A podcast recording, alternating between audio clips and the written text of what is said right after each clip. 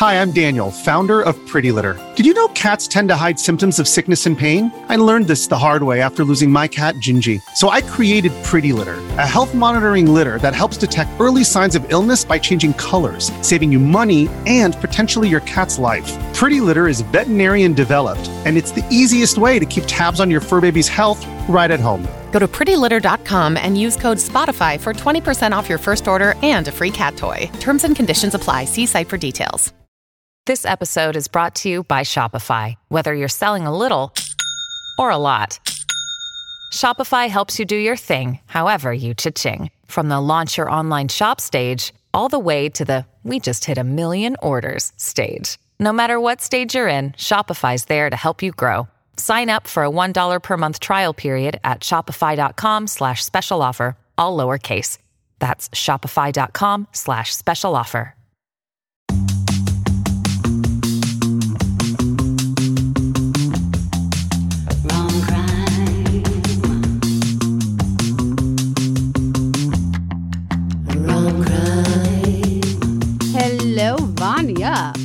Avrin. It is nice to see you. What's going on? Oh my God, you guys. It is 97 degrees. It's hot outside. And it's September. It is hot. What the hell? I know I've told you this story a million times, but I actually feel like it gets warmer in California as you move into what is considered fall You're everywhere right, else. Yeah. Because the fir- the last time I visited LA before moving here was end of October, and it was hundred degrees in LA. Oh, wow. Yeah. So I feel like it's weird. I don't know. Maybe Mhm. that's why they call it fire season now, not fall. so sad. I don't know. It's very hot. It's very hot. Oh my gosh, it really is. But you know, um, I might just have to go visit somewhere to actual feel actually feel fall. When I now I understand, my friend Courtney would always be like, "I love a, co- a jacket, a coat, all these things," and eventually Yeah. you do. When it when the weather gets cold at night, you do need it. But like, I'm a I'm a old lady. I go to bed at night, so yeah. so funny. We just celebrate, you know, Erin. We celebrated both of my kids' birthdays. It was Mm-hmm. a success. It was a outdoor event, and yes, it was. Every one of us has a burn, even me. And I, ha- yes, on my back, I have a little bit of a sunburn. Yeah, I mean, it was so hot, It was very warm. The sun but was, it was fun. It was fun. It was Pool really parties are always fun. and they were so. The kids were very happy. It was very sweet. Um. Oh my gosh. Okay. So today. I am so stoked with our new structure that we're using right now. So it's like rom com and then Some kind of true crime story that kind of fits into what the original rom crime idea was. absolutely. And before we get started, I'm I don't know if she listens to this because true crime is not her bag, but I got to give a shout out to my sister Lainey because she is the one that told me about the story, the crime story that I'm going to tell you. Okay. And I had, I had not heard of it. okay. Oh, I so- cannot wait because I don't know. You're surprising me. This is very exciting. Yeah. I am not surprising Avrin. Avrin knows that I am obsessed and loved, and she also loves the movie mm-hmm. How to Lose a Guy in 10 Days. So good. So good. It came out in 2003, which was tw- almost 20 years ago. That's Isn't that insane. wild? That is wild. It's directed by a guy named Donald Petrie, who also directed a bunch of different rom coms like Miss Congeniality or Ooh, another good one. I love that one. Grumpy Old Men. Oh, so good. I love that movie. It's so good. Cannot wait to cover that. Um, and and a couple other ones. It, it holds up. I've watched it in the last year. It holds up. Oh, I can't wait. He also he also did Mystic Pizza.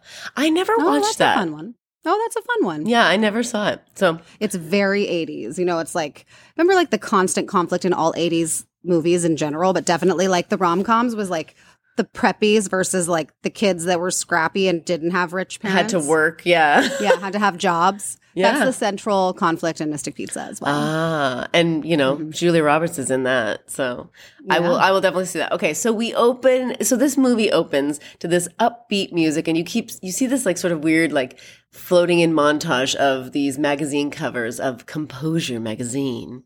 And it's this like it's supposed to be a famous magazine, probably like Cosmopolitan. Right. It's like fashion slash rag bag type thing. And we see Andy Anderson a how-to column columnist column a how-to Columnist? columnist and you see her like testing out different things like she's testing out a workout she's testing out feng shui and it's like all wacky and she falls over and it's a cute opening andy anderson is played by kate hudson who Mm-hmm. i think this might be some of her best work i think comedies are her niche. And since she moved away from them, some of her, you know, I love you, Kate Hudson, but some of her hits are, some of her work is not as joyful to be involved Right. in. She has that like she has that thing about her that's like it just it's a sunshiny thing, and so it's fun to watch her like really just tap into that. It's true. Also, this movie really goes hard with all of the rom com tropes. It like, really of course, does. she works at a magazine Yep. and she's gorgeous, but she stuffs her face with like like burritos and falls down a lot. It's I know. I'm telling you. I also loved her in Almost Famous, but you know what I mean. It's that's the that's the Kate Hudson that I'm obsessed with. So this is I just love her. So yes, so she's in the in the composure headquarters talking to her work bestie Jeannie, and she's reading an article that she wrote. A how-to article, but it's how to bring peace to Tajikistan. So she wants she she wants to write about things that matter, like politics and the environment and mm-hmm. foreign affairs, things that she's interested in. God damn it! And her mm-hmm. friend, her friend Jeannie's like, "Bitch, you know they're never gonna go for that here at this fashion gossip mag." But to cheer her up, she delivers two tickets to the basketball series final. That some guy, somebody in somewhere was like, "Blah blah boo," gave you these two tickets, and she's so excited because she loves basketball because she's like a Right. hot girl, but she's also like a sporty girl. of course, she's like the perfect She rom com lead. Yep. She's beautiful, smart, and loves sports. And she's just the full gosh darn package. You know, and I remember watching that being like, yeah, I like sports kind of too. Yeah, I'm, mm-hmm. I, love- I could do that. But suddenly, Andy remembers, oh, their other work bestie is missing. And they go into action. They start grabbing beauty samples, a cashmere sweater, some coffee, and they arrive at the very florally decorated studio of Michelle. Michelle is depressed and heartbroken. She got ghosted by a guy she was dating for a week. She said, The first time I had sex, it was so beautiful, I cried. And She told him she loved him on the second date. But she is inspired to get out of bed because of the cashmere, which I could totally understand. Mm-hmm, By the way, she's played by Kathryn Hahn, who is a goddamn comedic genius. Brilliant fucking actor. Actually, Yeah. she's she's all around, and she she really legitimizes this movie for me. I, I was mm. after I watched this, I was like, I want to be her in every movie. I will be the best friend like that. She's wonderful. So this is what Andy says. She's talking to her friend Michelle. She's like, "Listen, if the most beautiful woman in the world acted like you did, any normal guy would still go running in the other direction." And Michelle's like, "No, no guy would go running from you, Andy. You could barf all over them, and they would say, do it again.'" but they barely make it. They're they're just like running to the staff meeting, and their boss Lana, played by the delightful Bebe Neuwirth. She's so Oh, yes. good yeah, she is. Love her. from Love her. Frasier. Oh, she's wonderful. And in this meeting, their staff meeting, like where everybody kind of goes around talking about like what they're working on for the week. Andy pitches her Tajikistan how-to article, and Lana also is like, "Hell no, you work at Composure, bitch, not Times mm-hmm. Magazine." I'm paraphrasing. Of course. That's not a direct quote. No. and in the meeting, the team finds out that Michelle was dumped because she didn't have her assignment ready. And everybody's like, oh. And her boss asks her to write about it, which she refuses to do so. And so Lana, the boss, asks someone else, okay, who can use Michelle's hardship, you know, as a story? And to, sh- to save Michelle from an eager, cunty coworker, Andy volunteers to write a how to like without directly using Michelle's personal story, but showing the things, all the things that women do to push men away. Bebe, I, I mean, Lana says, I love it. How to lose a guy in 10 days. Go. And Andy asks, why 10 days? Because five is too short and we go to press in 11. So it's like, just like, we're, you know, so like magazine. I We're love on it. Top of this.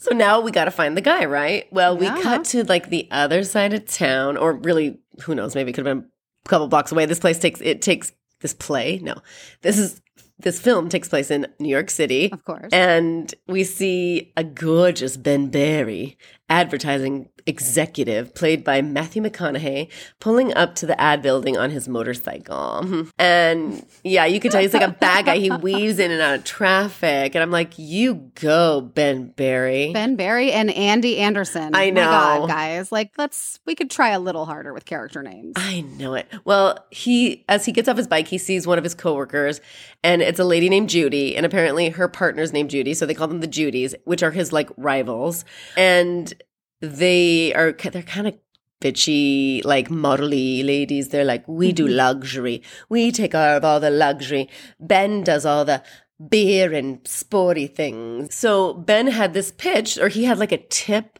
that the DeLauers, which are these, it's it's actually based on a real thing. I can't remember exactly what the na- what the people's names were. I think a DeBauer is the real one, but the DeLauers are the people who rule the diamond market. Okay. They basically hold all the diamonds and like disperse Is it them. De Beards? That could be. I don't know. Why, why? I don't know why I feel like that's like a name in diamonds that feels right. That could be. Well, it's I might have just made it up. too. In this one, it's DeLauers. In um, real life, I guess it was kind of scandalous because they were making diamonds seem more unattainable by holding back stock. Oh. Anyways, that's a, that's a, for another podcast, I think. so Warren, Ben's boss, gave the Judys the DeLauers pitch, and Ben is like, "Yo, wait, this was my tip. What the hell?" He brought it into the agency, so they were supposed to have dinner, a dinner meeting, and he shows up. He's already there when the Judys and Warren, his boss, are here, and he's like, "This should be my pitch. I brought it to the agency to like wrap it up kind of quickly." He says, "Selling a diamond to a woman is like falling in love."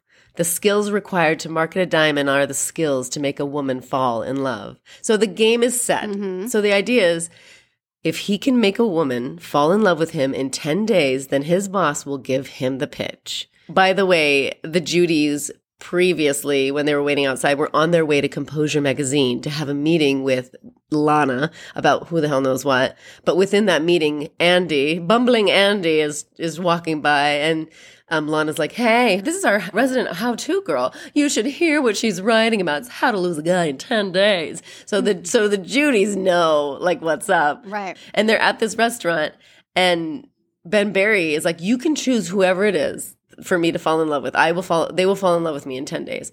And they, of course, you know, Pick Andy. Andy Anderson's w- looking for her mark in the same restaurant. She's like, that one. He's like, it's done. It's gonna go down. They're gonna be amazing. Of course, he goes up to her. They have an adorable meet cute. They're like, leaving now? Okay. So they leave together. And to get on like the motorcycle, she's a little bit like not thrilled, but gets on it. They go to dinner. It's like a magical dinner. She's actually being real and they have a really good time. They she talks about her journalism and what she wants to do with her life and he's adorable and cute as Matthew McConaughey, you know, whatever. And also they end up at his studio, which is like so nice. I'm just like New York City movie apartments are just so not real. It's fine. I know. It's mean, actually. Yeah.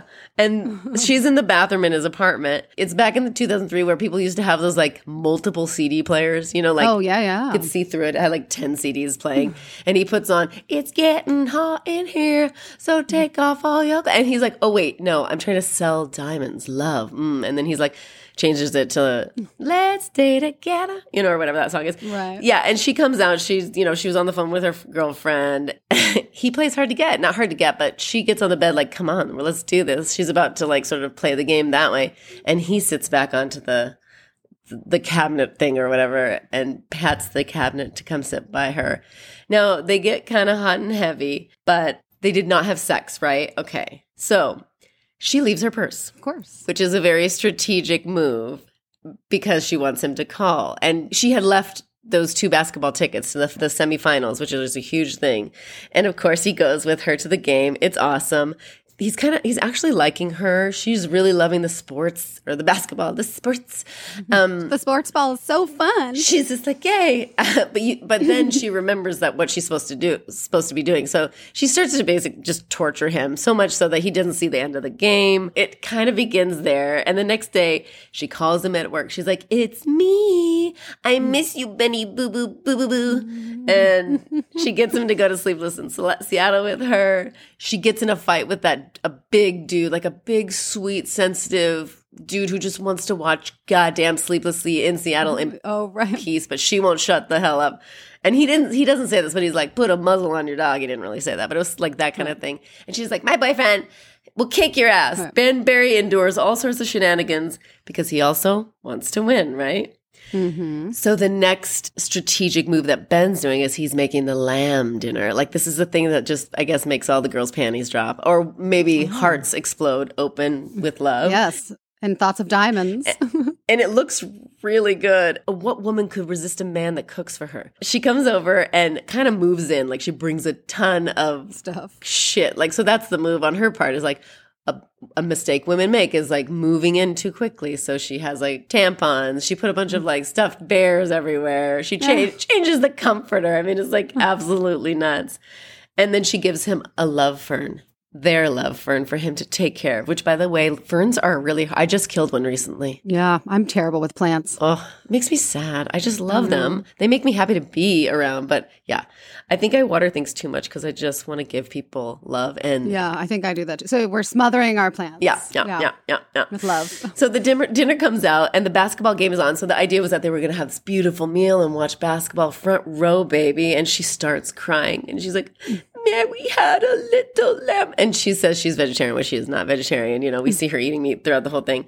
And so for, then forces him to go to a restaurant like a like a vegetarian restaurant. It's kind of silly. It's sort of sad. I mean, it's Right. caricature of it. But she runs, she keeps running to the back in the kitchen with the kitchen guys and watching the game. So she's get, you know, torturing him in that way. Then they go back to his place and she acts like a crazy person. This is one of my favorite scenes, honestly. If you guys haven't watched this movie in a while, it's on Peacock right now, streaming. Oh, cool. So if you have Peacock, it's free. It's the funniest scene. She starts talking about his penis. They start kind of making out and she names his penis and says, Does Princess Sophia want to come out to play? and he's like, I'm sorry, what? Uh, who's Princess Sophia? And she points down to his penis. He's like, da, da, da, da, and she goes, Little big, little big. I don't know. We will find out. I was, it's the greatest. It's, It's just like truly like any man would go running. uh, yeah, The other, like exactly. Princess Sophia. I know, I know. But you know what? That's the thing that women do that I think men not, not don't necessarily like. But he's like, if you're gonna name it something, something, name it like something hardcore, like Krull, the Warrior King, and then he loses his heart on, and she leaves. the next day, she comes to work and meets his two other teammates on the teammates on his team, which I assume just because I work in advertising, I think if he's a- an account executive, those two must be a cop. They're creatives for sure.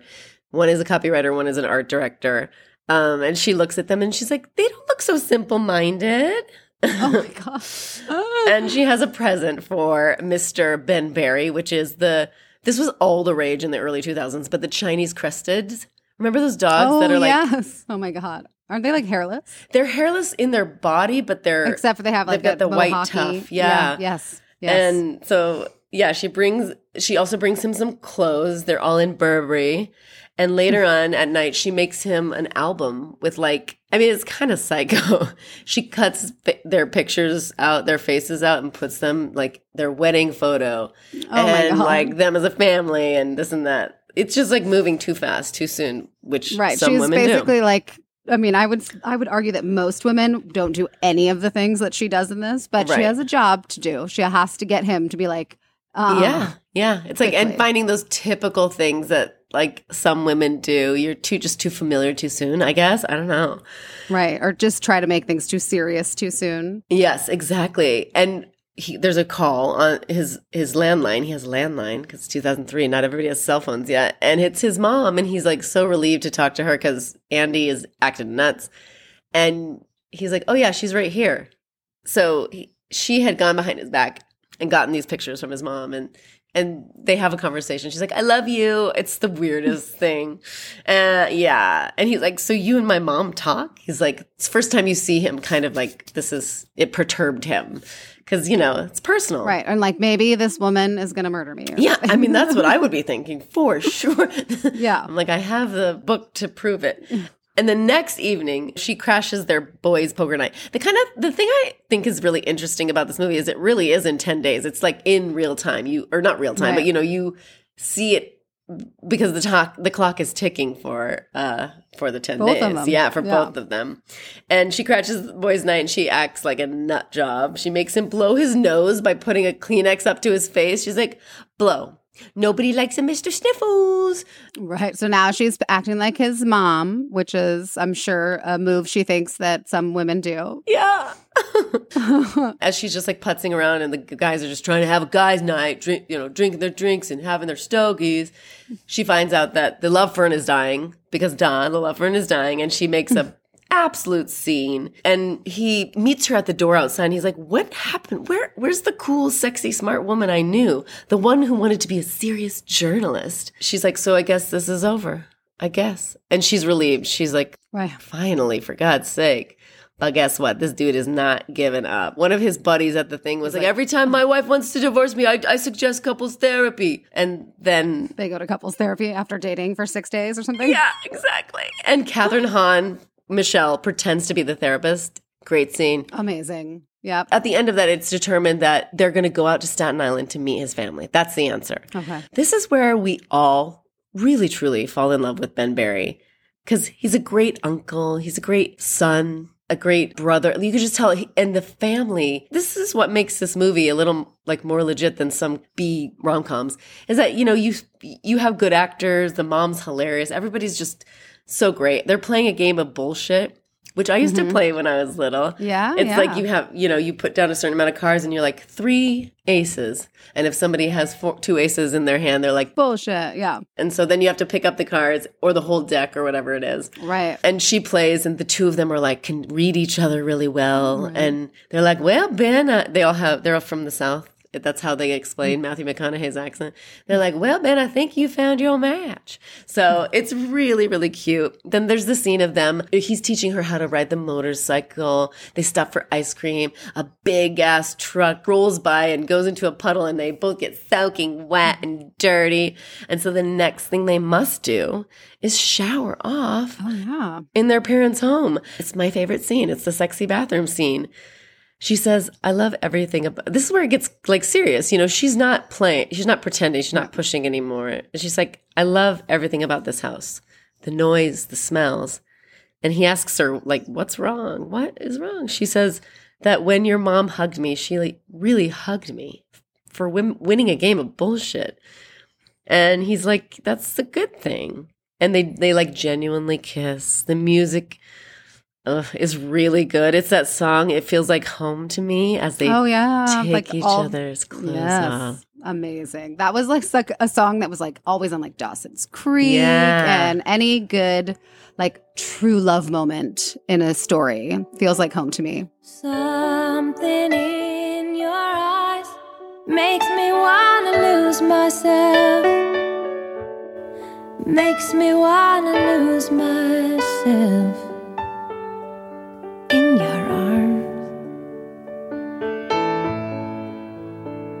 There's something in your voice that makes my heart beat fast. Hope this feeling lasts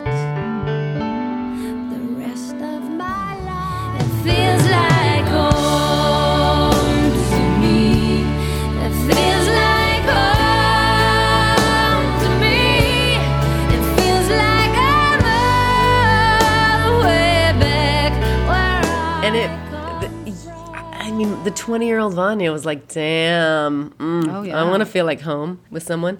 Um, it's a sweet scene. But side note, Kate Hudson was 23 and Matthew McConaughey was 33 at the time. I guess 10 years is not that big of a difference, but it's kind of, when you think about Yeah. it, It's gross. It's when you really it's a little creep, Yeah. creepity patoo So they come back to the city, right? And Mhm. he invites her. It's you know what I think is also interesting. So eh, this is more in like the costume or hair design, I guess. Before she always had her hair blown out, but after the shower, she has her hair curly and like right. Natural. yeah, she's a little more herself. Mm-hmm. And it's this beautiful scene where he's dropping her off at at her apartment, which he hadn't seen yet. And he wants her to come to the DeLauer party as his girlfriend. Oh. And I he means it. He really means it. So the game is getting a little out of hand. I think. I think he's actually falling for her. And the next day Andy goes to her boss, Lana, and tells her she can't write the article because she obviously is into him Right. too.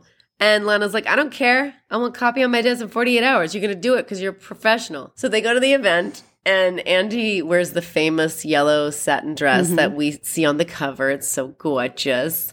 Uh, cover the you know the poster of the movie. At the party, she reveals to Ben's boss that she does love him. Not you know he can tell by the way she's looking at him, and they have a bit of a conversation. And he's like, "Oh, you do love him," and then she finds out that he's been playing this game the whole time, and she is pissed off. Oh my god. She's so mad. She they sing a hilarious, uh, you know, "You're so vain," and Yes. Miss DeLauer is played by this wacky actress who's just like, "Oh, this is a wonderful song for me." It was so funny. the next day, she hands in her article, so she did get it done, but she quits because she's a serious writer and wants to write about politics, poverty, and the economy and different things. Phoebe Neuwirth is just like, honey, it's this this Composure magazine. We're not going to get political. So she's uh, she's basic. She says, thank you for this opportunity and thank you for making it easy for me to turn down Right. which I think is such a thing that we all need to think about. You know, sometimes when we lose things, or sometimes when things are hard and you're kind of forced into something, it's kind of usually the right way to go. Anyways, I, li- I like that. Right. Now, Andy is the sad one at Michelle's house, and they're just mm-hmm. talking about what went wrong and the basketball game they were supposed to go to, and there's a knock on the door. It is the guy that Michelle dated for a week. He's back, baby, and he loves her. And I think it just shows that you can act crazy and still have a guy come back to you. It just may take a couple days. Just definitely cry a lot during sex and tell him you love him. And call 20 so, wh- times. where does he say where he went? he said, well, the thing is, he says that her, remember when you put perfume on my pillowcase? Mhm. Well, it's not there anymore and I miss it. Aww. Uh-huh. Yeah. And so that's kind of what So her psycho move worked. yeah, she did. She's like, I'm still here, but even though I'm not here. So she goes and leaves with him. They make out hardcore. Then good old Benny boy comes to his goddamn senses and he's like, Where's Annie? She's not at work. Well, she left for Washington for an interview to be a real journalist because that's the only place apparently you can go be a real journalist. and he chases after her with their dying love fern. Like he picks it up off her desk because she left it on her desk. Mm-hmm. and he's on his bike, motorcycle, and he's like racing for her cab that's on her way on the way to the airport. He makes the cab pull over on the the freaking George W. Bridge. Like that would never. Oh my you know, God. Why don't you save your mind games for your next bet? She says. And he's like, Where are you going? She's going, I'm going to Washington for an interview because you can't write here. You can't have a, uh, you know, a serious career here. And he's like, That's bullshit. Bullshit. You're running away. And she's like, You calling my bluff?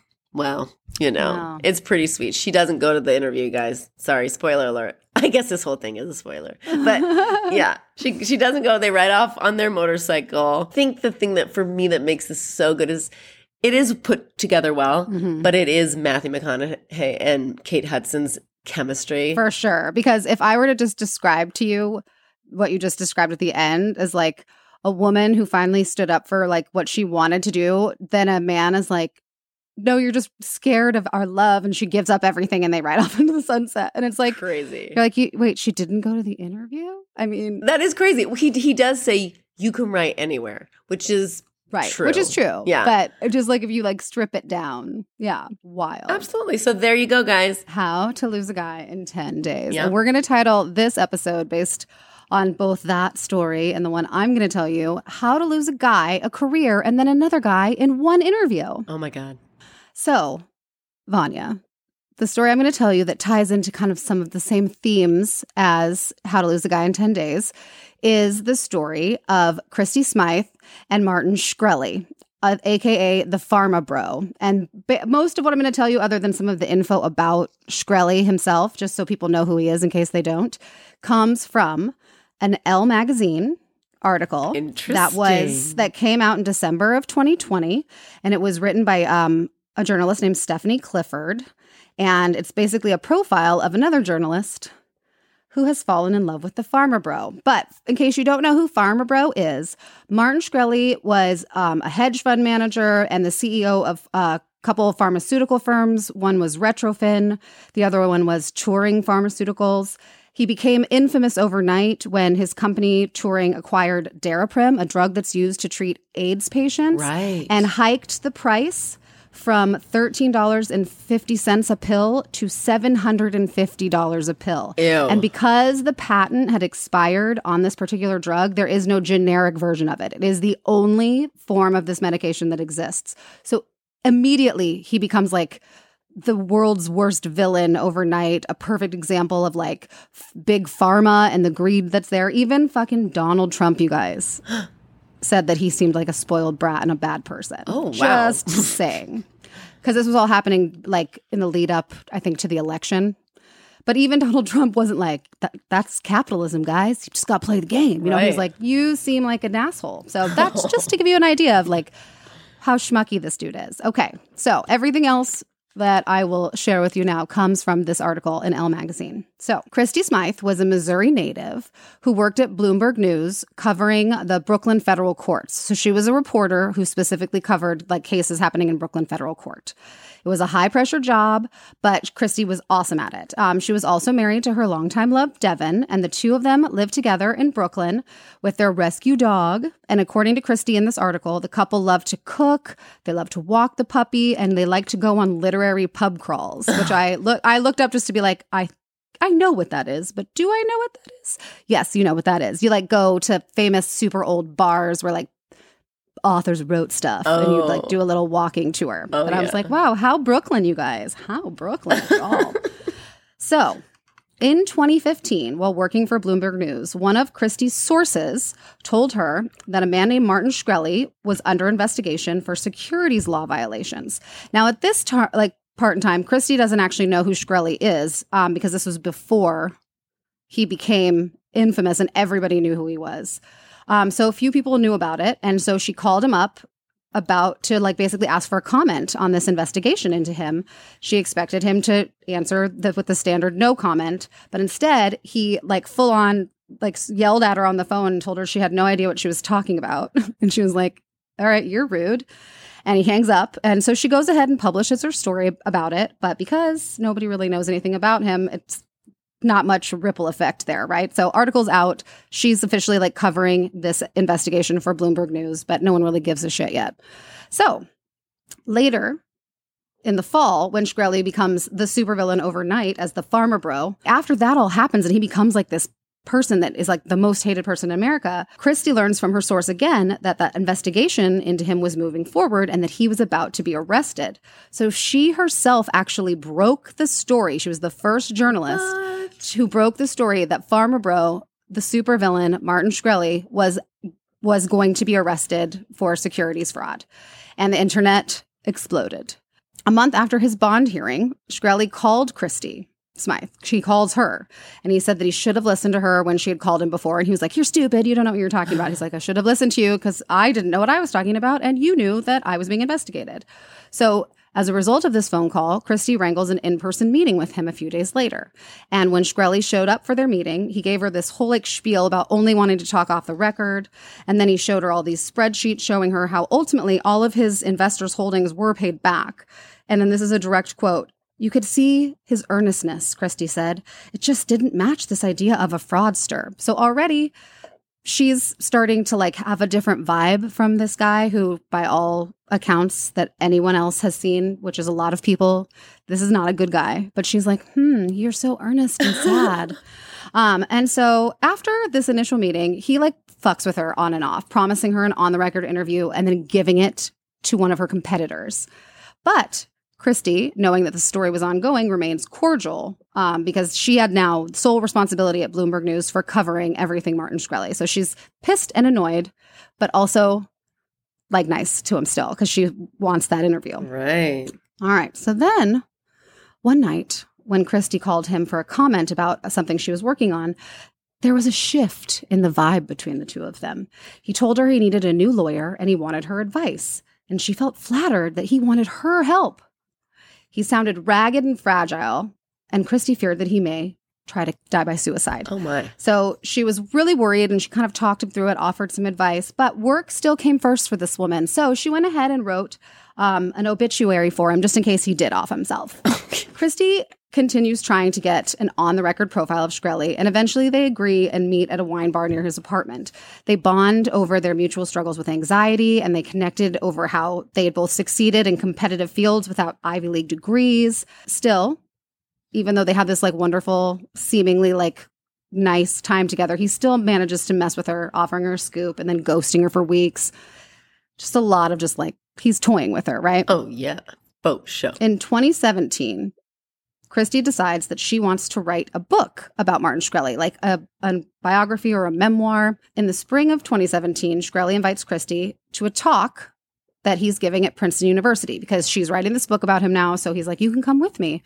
And he even mentioned, her, like, mentions her specifically when he makes a bad lawyer or a bad journalist joke um, to the crowd. And so she's like, oh my God, he mentioned me in his talk here.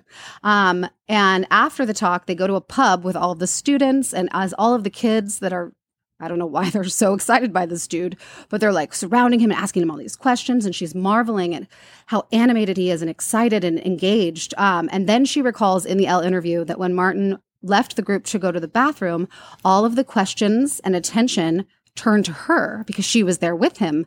And she says, quote, it almost felt like I was a political wife. So before I continue on with like the story, what I feel like we see happening here is a woman who has like a pretty solid life, right? Before Yeah. she meets this guy. The drama of all of this, which only continues to like go up and up and up as his story becomes, you know, more and more well known.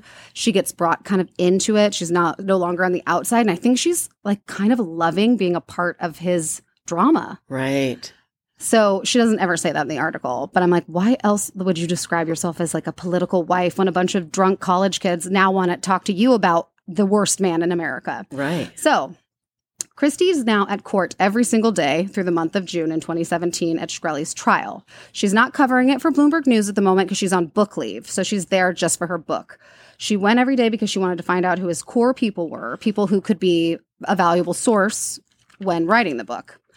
Um, keeping up with his biggest douchebag on the planet appearances, Shkreli's antics are on full display at trial. Like he rolls his eye because everything's you can watch it all. He rolls his eyes at testimony given against him. He tells reporters that the prosecutors were junior varsity. Um, every day after court, he would live stream himself in his apartment playing with his cat.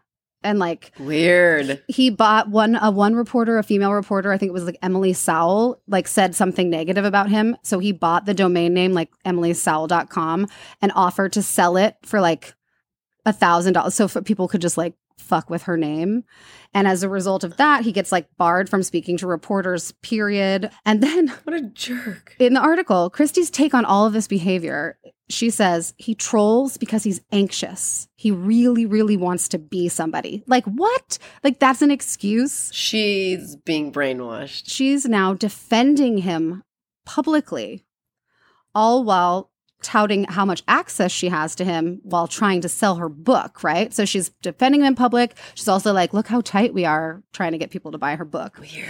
Um, and then in August of 2017, Shkreli was convicted of three of the eight counts he was charged with, and his sentencing hearing was scheduled for January of 2018. So he's now been found guilty, but we're not going to know how much time in prison because it's a white collar type crime, right? So he's not being held in prison.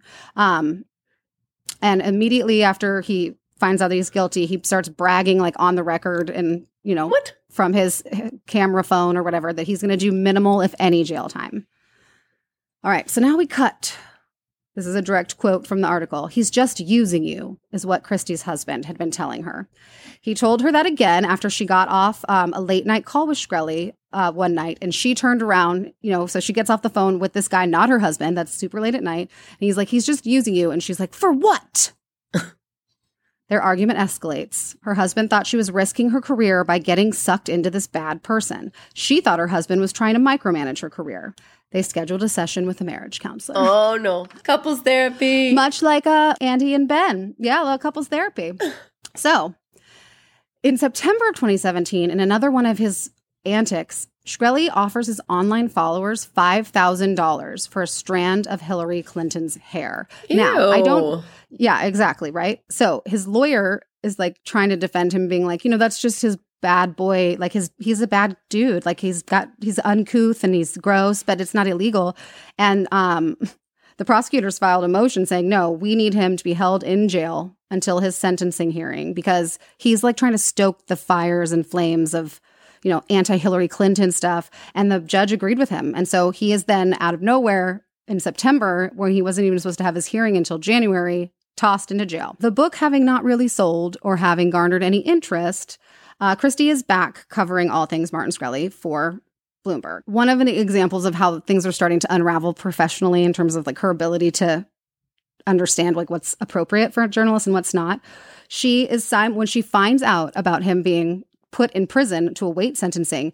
while she is filing her story on this for the Bloomberg News, she is at the same time arranging for someone to go pick Shkreli's cat up from his apartment and to get him his medication. So she's simultaneously like tending to his needs and then acting as an unbiased reporter. Bizarre. Yes. Uh huh. So the night that he was thrown in jail, she just couldn't sleep. Like him being in, in jail just just really hit her hard. And she physically hurt knowing that he was in a jail cell. And she knew that she was feeling something more, you guys, than just a journalist source relationship. Duh. I mean, Yeah. so Christie starts pressing Martin Shkreli to allow her to visit him in prison, and he finally agrees to a November date. Uh, When the day arrived, she didn't know what he liked, so she spent $30 on snacks from the vending machine and brought it all in. When they saw each other, they hugged and sat down and talked about his time in jail so far. After their hour long visit, she hightails it out of there to the couples counseling session with her husband, which she arrived 52 minutes late to their one hour long appointment because she refused to move her visitation with Shkreli and her husband refused to reschedule their counseling session. So she shows up 52 minutes late. Like, how bad for this woman's husband do you feel? Bad. Very bad. I mean, my God. Now we get to the sentencing hearing. And during sentencing, prosecutors point to emails exchanged while in prison between Shkreli and someone that they call Individual One. And these emails prove that he has zero remorse for any of the things that he did that have put him in jail, and that he specifically said, you know, that he was going to do whatever it took to get out of spending any time in jail. And um, the judge, as a result of these emails, sentences him to seven years in prison, which is he he is currently about halfway through his seven year stint in prison. So immediately recognizing in the emails that she was individual one, Christie, she knows now she's part of the story and can no longer cover it. So she alerts Bloomberg News and she has switched to covering different cases. With Shkreli in jail, Christie becomes like she takes on the role of his advocate. She defends him on Twitter. She trolls reporters that like say bad things about him. And in the summer of 2018, her editor brought her into a conference room at Bloomberg headquarters. Waiting there was an HR rep. Christie had already been given a couple of warnings to stop tweeting about Shkreli and stop Yeah. like talking about him. And her boss told her in this meeting that her behavior was biased and unprofessional. And she told them that she understood their concerns and she quit her job on the spot. So rather than being like, I will be reprimanded and I will stop, I will stop, she just quits her job. So so At home. I know, right? This is all so crazy. At home, the stress over Shkreli and her now undetermined future as a journalist exacerbates the problems in her marriage, which she's clearly not spending much time working on. And the couple had been considering divorce for a while, and they decided to go ahead and uh, end their marriage.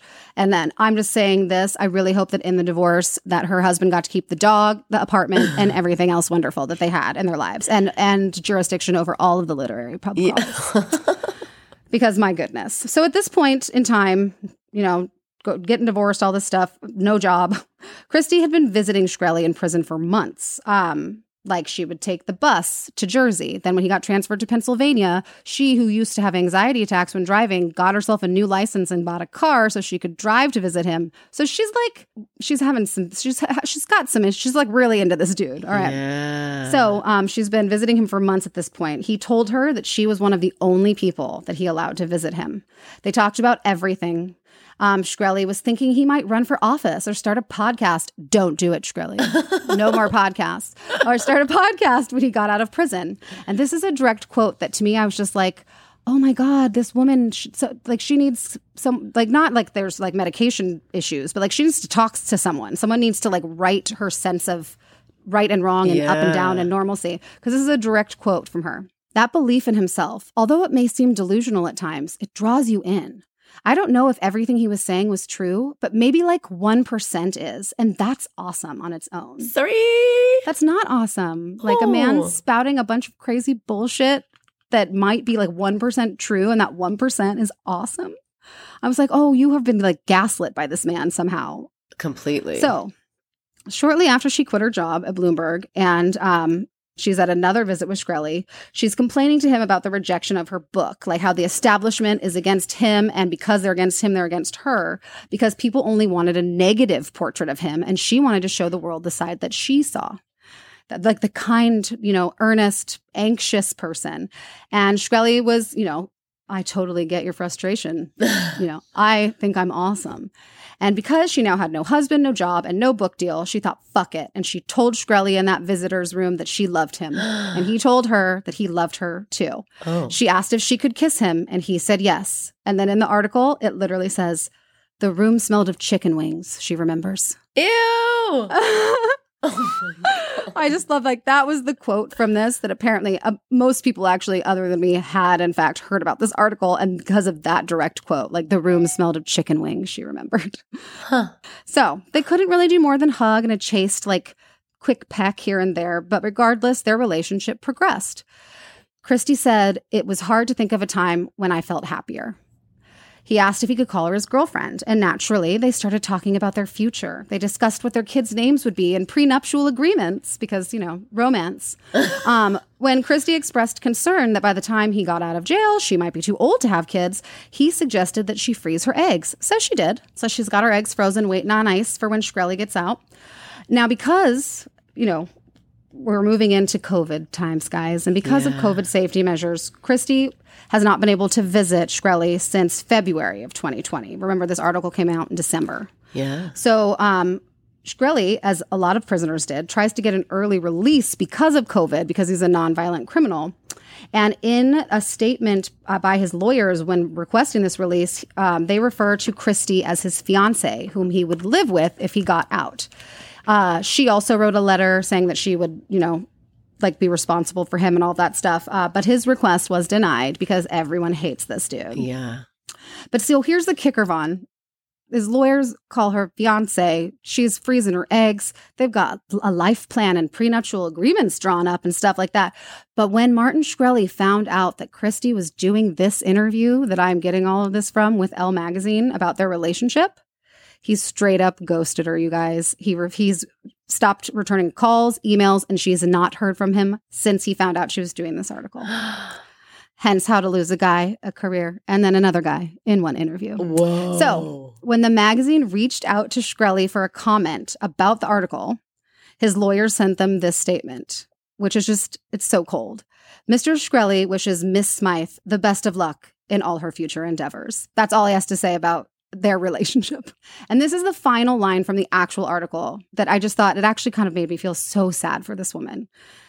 Sitting in her basement apartment, her eyes wet, her voice quivering, she says she will continue to wait for him while he serves the remaining years of his sentence.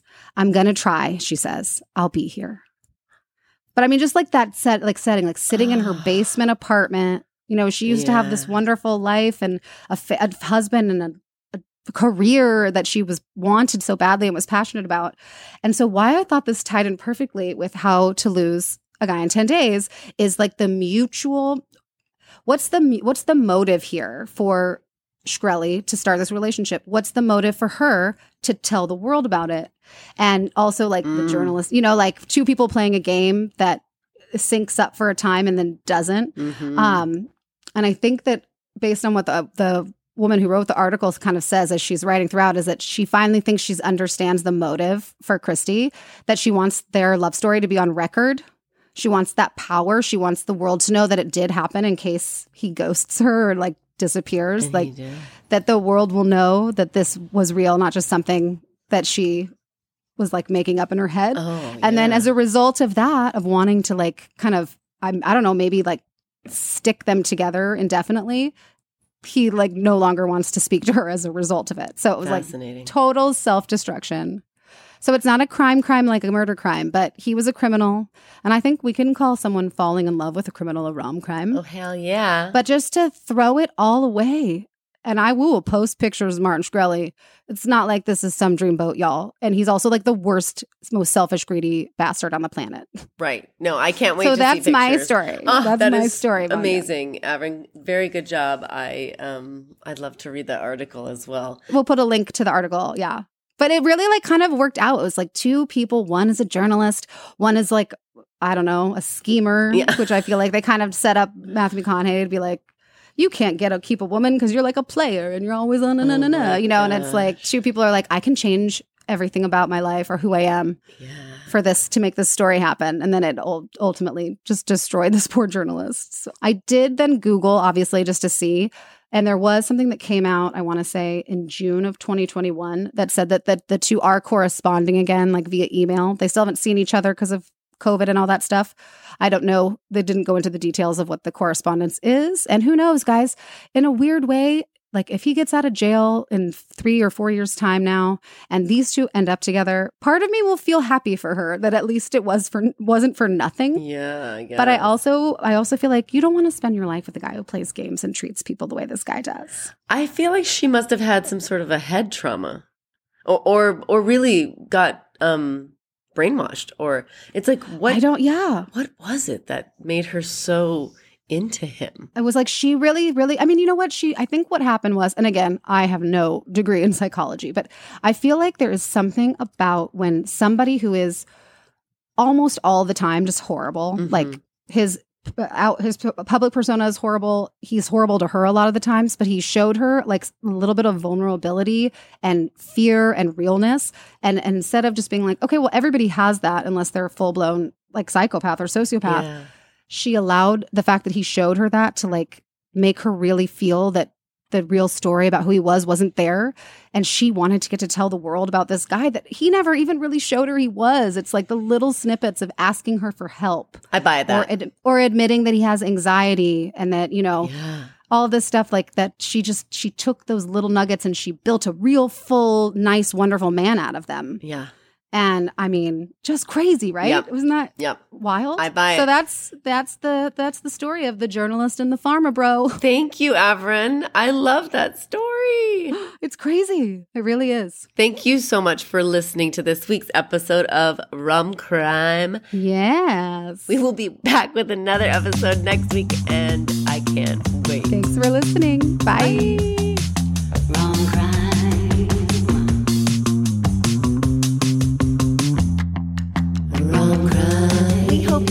enjoy our podcast. If you do like it, please rate, review, and subscribe to Rom Crime on Apple Podcasts or wherever you listen. You can follow Rom Crime on all social media platforms and send us messages for things you'd like us to cover in the future. You can also email us at romcrimepodcast at gmail.com. Join us for bonus content exclusively on Patreon. We'll see you next Friday for another Rom Crime with Avern and Vanya. Produced, directed, researched, and edited by us.